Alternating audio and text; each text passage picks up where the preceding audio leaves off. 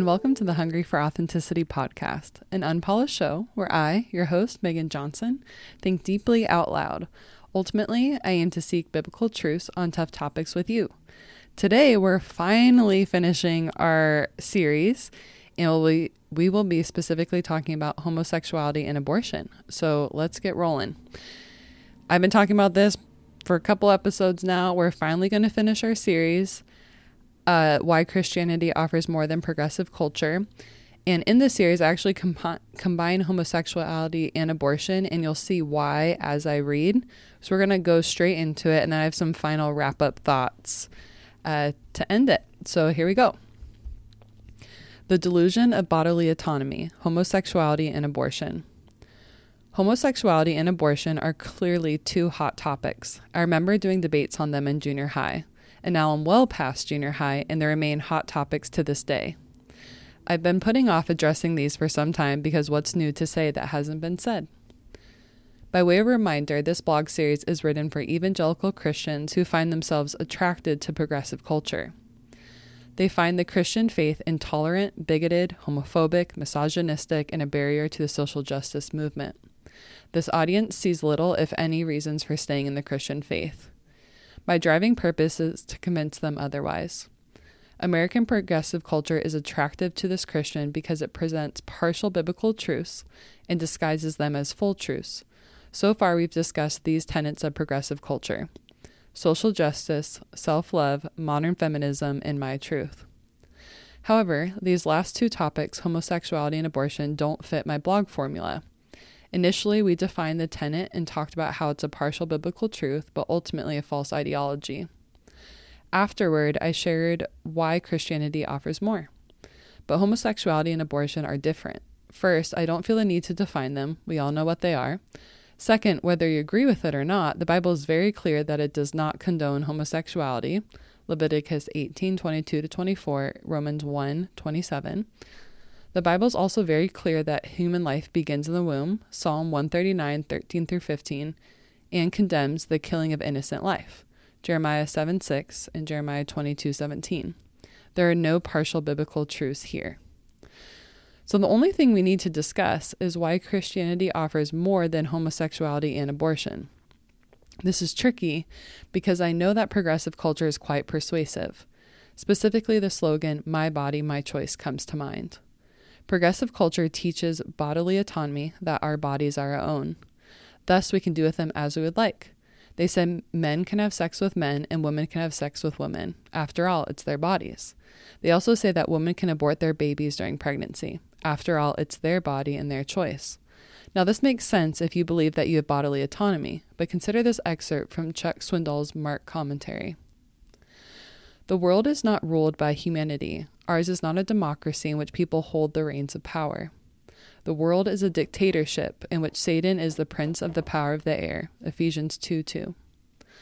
Fallen humanity is held sway by delusion that men and women have absolute autonomy to think and act as they desire. The fact is, however, they are unwitting vic- victims of that enemy of God, the spirit that is now working in the sons of disobedience. Ephesians 2 2. The concept of, back to my thoughts, the concept of bodily autonomy is, in fact, a false delusion. The fight for homosexual and abortion rights under the idea of autonomy is a scheme of the enemy. It's a way he falsely empowers humans and leads them to use their bodies to disobey God, i.e., homosexuality and abortion. The enemy is clever because he makes them believe they have power and is their choice, but they are puppets in the end and he's controlling the strings. Conversely, God clearly tells us that our bodies are not our own. 1 Corinthians 6 19 through 20 says, Or do you not know that your body is a temple of the Holy Spirit who is in you, whom you have from God, and that you are not your own? For you have been bought with a price, therefore glorify God with your body. As Christians, we are aware of this concept, but we either don't hear it enough or we don't truly internalize its meaning. Plus, let's be honest, our bodies feel like our own. After all, we control our bodies, we decide how we move them, use them, and feed them. But God is clear that to wholly follow Him, we must give up the false idea of bodily autonomy. Our bodies are essentially on loan to us from God. We are no longer our own because we have bought, been bought with a price the shedding of Jesus' blood on the cross. We house God's presence, the Holy Spirit, inside of our bodies. Therefore, the purpose of our bodies is to bring glory to God. In other words, our life's goal is to seek to please Him by becoming more Christ like. 2 Corinthians 5 9. One fundamental way we do this is by submitting to His authority and exemplifying godly obedience in our thoughts and actions. Satan's promise of bodily autonomy sounds like the better bargain, and it certainly is attractive. After all, God calls for us to be obedient to Him by fighting the simple desires of our bodies. Meanwhile, Satan gives us permission to roam free, doing whatever we want with our bodies. But thank goodness for us, Christianity offers more in the long run. Christianity offers more because, in the end, when we live with God in eternity, we will receive new bodies uninfected by sin. These bodies will be perfect. They will not have disease or be tempted into sin. In fact, obedience to God will be easy. We will have bodily autonomy because everything we do with our bodies will glorify God. We don't think about or talk about this nearly enough. We can look forward to having perfect, incorruptible, and imperishable body, imperishable bodies one day. This is hopeful, good news. Unfortunately, for now, we live in the enemy's world where he falsely promises bodily autonomy. In the meantime, we must treat our current bodies not as our own, but as God's. It most certainly is going to be challenging. After all, it is a fight between our flesh and God's Spirit in us. Romans 7. Beyond the internal battle, there is a war going on between the enemy and God's people as he tries to tempt us into sin, Ephesians 6. But God has entrusted you with your body to serve him, not yourself, not progressive culture, and certainly not the enemy. Quick, as I'm reading this, I. What's kind of funny is I didn't plan this, but after this episode releases, I'm starting a nutrition and fitness series, which is all about these are these bodies that are on loan from us, uh, are on loan to us to us from God. Uh, so actually transitions really nicely. Okay, here's the closing remarks that I've written regarding the blog series, and then I have kind of two big thoughts uh, to share after. I have a few closing remarks as I wrap up this blog series.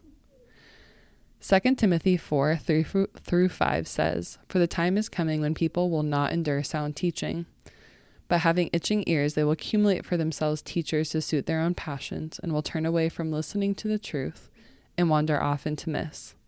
As for you, always be sober minded, endure suffering, do the work of an evangelist, fulfill your ministry. I'm unsurprised that Christians are attracted to progressive culture and leave the church because of it. This second Timothy verse shows that this is not a new phenomenon. The enemy is deceptive and cunning. He uses partial biblical truths and disguises them as full truths. It's a clever plan that many have succumbed to. Progressive culture is undoubtedly attractive. After all, it promises social justice, self love, relative truth, woman empowerment, and bodily autonomy. Who can compete with that? It's everything that our sinful flesh desires. To top it off, Christianity gets a bad rap. We're labeled intolerant, bigoted, homophobic, misogynistic, and a barrier to the social justice movement. So perhaps it's just easier to go with the flow of progressive culture than being that weird Christian Bible thumper who's just stuck in the past. If you agree with this thinking, I have two thoughts to share with you. First, we have this mis- misconception that to be anti cultural, you must attend rallies, have bumper stickers, and berate anyone for not agreeing with you. This type of person unfortunately captures media attention and mischaracterizes Christians. It is possible to adhere to God's standards gracefully and calmly. Let's be honest, progressive culture has and will likely continue to win on this side of eternity. That doesn't mean we roll over and give up, but also doesn't mean we need to be combative in our interpersonal relationships. When this situation presents itself, whether with a coworker or during a dinner conversation, you go with God's standard. For example, unborn babies are defenseless. So, when given the opportunity, defend them. And God clearly defined marriage as between one man and one woman. No human or government has the power and authority to redefine what God has made clear. So, when given the opportunity, defend God's definition of marriage. Actually, again, this is just tying in really well. This that paragraph reminds me of the book I'm reading, which is Tactics by Greg Koukl, and how to gracefully and calmly handle these kind of conversations. It's going to be episode one day, um, maybe after our nutrition and fitness series. But anyway, moving on. Second, unfortunately for us, eternity isn't talked about a whole lot. Eternity feels far away and intangible, but Christianity is all about hope. The Old Testament hoped for a Savior, then Jesus came. Now we hope for eternity where we can spend forever with Him. The rub is that it doesn't feel real. This life you and I live feels very real. But traditional Christianity offers more in the long run, aka eternity. It doesn't promise much here and now, like here and now, like progressive culture does. But if we faithfully hold onto the hope of a perf- future perfect eternity, we will not be disappointed in the long term. One last thought. Why would I spend time writing this blog series? After all, I know that these blogs likely fall on deaf ears, or eyes, I guess. The population I really want to hear this message probably couldn't care less about it. For me, I've personally grown through this experience. It's a way I worked out my faith and thought through culturally relevant topics. The process of studying each tenet of progressive culture and contrasting it to scripture has given me confidence. I feel more confident speaking about these topics because I've thought through them critically and biblically. Had I not done this, my default would be to repeat a few one liners that I memorized from, from some podcast. And more significantly, I hold on to the hope that perhaps one person is changed by it. I hope that God uses these words from this tiny little blog to bring someone back from their wandering, but that's up to God and I'll let Him sort that out. I wrote this a few years ago and uh, I didn't know I was going to be starting a podcast, which is kind of funny, but it was a blog series that I put together. And it's funny. I uh, did this like not free Audible thing, but I had some sort of deal pop up and I signed up for it. Uh, and I got my one credit today. And what's funny is um, Greg Koukl, because once I once I find someone I like, I usually consume a lot of their content. Like I read a lot of their books, I listen to their podcast, I do all that, and I I I really like Greg Koukl for an apologetic um, method. I don't know if you can hear in the background, but I have two dogs snoring in nearby. Uh, he came out with a book recently called Street Smarts, and oops, it's gonna play. I was gonna try to read you the. This is Audible. Oh my goodness, Megan, Megan, Megan, Megan. You're listening to the audio production of Uh-uh. Okay. Well, I was hoping to read the little snippet, but okay, title details. Let's see. Okay, here's what it says. Uh, how to engage in productive conversations with those who challenge your Christian convic- convictions. Street Smarts offer model questions and sample dialogues to help guide believers in persuasive conversations about hot button issues like relativism, the trustworthiness of Scripture, the claims of the gospel, abortion, marriage, sex, and gender. This book will teach you how to tackle those discussions that believers often avoid because they feel out of their element, vulnerable, or exposed. Lucid, well organized, and easy to follow, Street Smarts provides a specific set of questions, the same questions Koukl uses in his own encounters, that are embedded in sample mini dialogues that you can use to have fruitful debates with non believers.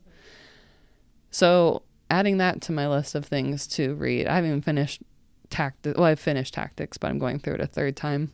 I'm writing some more notes for you guys, but I'm excited to read that one. And when I saw I got my free credit of the month, I immediately clicked that one.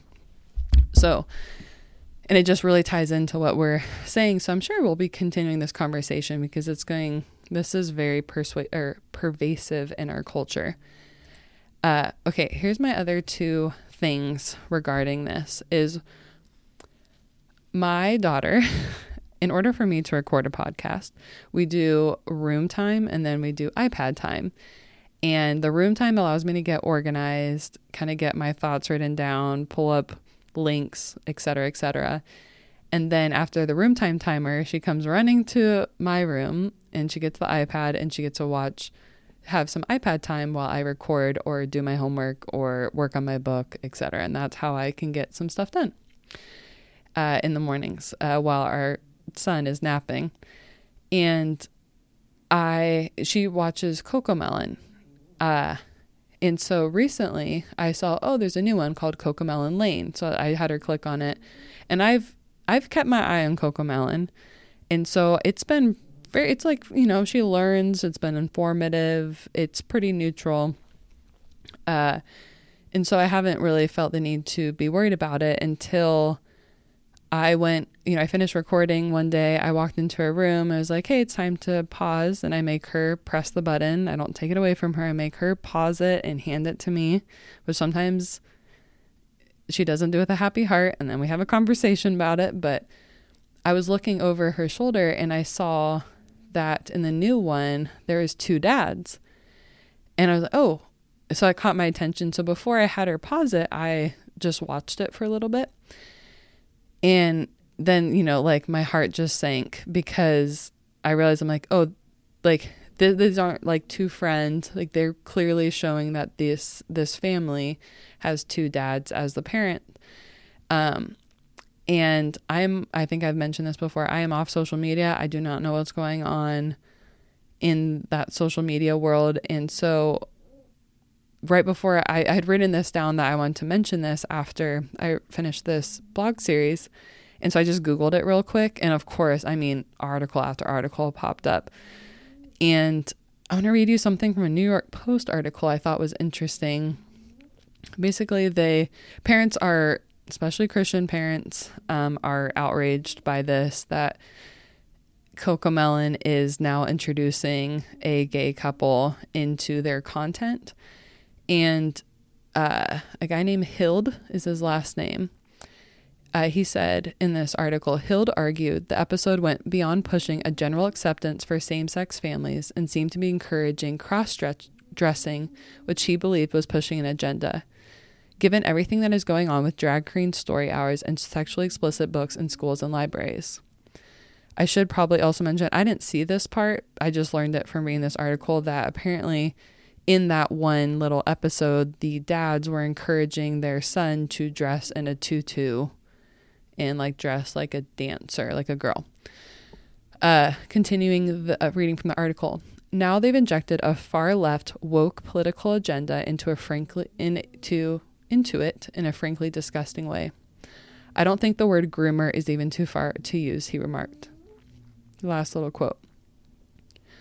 The leader of the consumer advocacy organization, that's the guy talking, Hild, claimed most shows that are open about their political activism from the start aren't successful. Media companies like Netflix realize this, Hild believes, so they have to sneak these themes into well established shows in an insidious and deceptive way, he said. I will link that article. I'm going to save it so I don't accidentally delete it. Um, but it because I I'm people like me, I we've trusted Cocomelon. It's been very neutral. It's been um, Olivia, sorry, our daughter loves it and she learns a lot from it and she after iPad time she's singing it and it's just a bummer. So now I tell her I I didn't explain anything, but I did tell her I have her show me the old Cocomelon one, and she she learned she can only click on the old old Cocomelon one, not the new one. Um, and that's how we kind of navigate that right now. But it reminds me of this progressive culture. It's seeping in, and we have to be careful. And it's kind of was a wake up call to me that I need to be careful of the content my daughter is viewing. But then it also makes me think like, what is the balance between hiding that from her or sheltering pr- that from from her when she's going to live in a world where she will see this. So, maybe that's the ultimate question parents are constantly trying to figure out. Um, I don't want to completely protect her from it, but I do want to protect her from it and I want to protect her innocence and I feel like as a toddler it's probably she's she's learning how to categorize and there's mommies and daddies and children and like that's how a family unit is made up and you know, and she's learning girls versus in boys, and it's.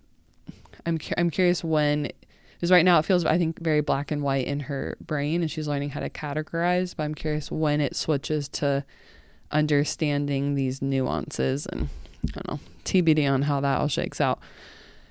So there's that, and then my last thought is so I never watched the original Squid Games, but recently there was like a reality show, Squid Games, where real people did the they they, they con- reconstructed some of these games to play, and it was it was fun to watch. But what was interesting, and it made me think of this blog series, is as the show progressed, the obviously there can only be one winner as the show progressed, the you know the the amount of people got smaller and smaller, and they started trying to create a utopian society governed by their own rules. So someone who was more vocal or loud would be like, "Hey, instead of us all trying to gang up on each other, why don't we work together? And if we do it this way, we can kind of beat the system." But not but you had to have everyone's buy-in and people and I remember there's this one scenario where a girl was like, I never agreed to this. I'm here to win. like, I'm not here to make everyone happy and to follow your own set of rules that you think is best for everyone. Because then she became the outsider because she wasn't living by the group set of rules. And it made me f- it made me think of this is kind of how Christians feel. Like we are living in this culture where the loudest voices are progressive culture. And they're yelling at us and they're yelling at everyone else about all these social justice, feminism, all the things we've talked about. And we're over here being like, we never agreed to this. And yet we're getting criticized because we're not following your set of rules. Beyond that, progressive culture is just making up rules as they go. But guess whose rules haven't changed? God. His rules. I mean, look at the Bible. They've been around for a long time. Not only that, he's placed this moral the moral rules on our hearts whether we acknowledge that or not. That's Romans 2:15, which says, "They show that the work of the law is written on their hearts, while their conscience also bears witness, and their conflicting thoughts accuse or even excuse them." So, I'm trying to figure where am I going with this? Progressive culture feels like they are being moral because they are living by their own rules, their own standards. And it just doesn't work. Not only that, they're not acknowledging that part of this feeling of morality and justice is actually stemming from the fact that they are made in God's image and they have the moral rules of God on their hearts. And yeah, I think I'll just stop it there. Um essentially God's standard has never changed. He is timeless. His word is timeless. And as Christians, it makes sense that this is the world we live in, but it doesn't mean we fall prey to it. Anyway, I'm sure there's a lot more we can talk about that, and I'm sure we'll touch on it in many future episodes, but that was fun. And I hope you enjoyed the series. And we're going to be starting a new one next week um, a nutrition and fitness series. Lots of thoughts on that. So excited to join. Have you guys join me next time. Bye.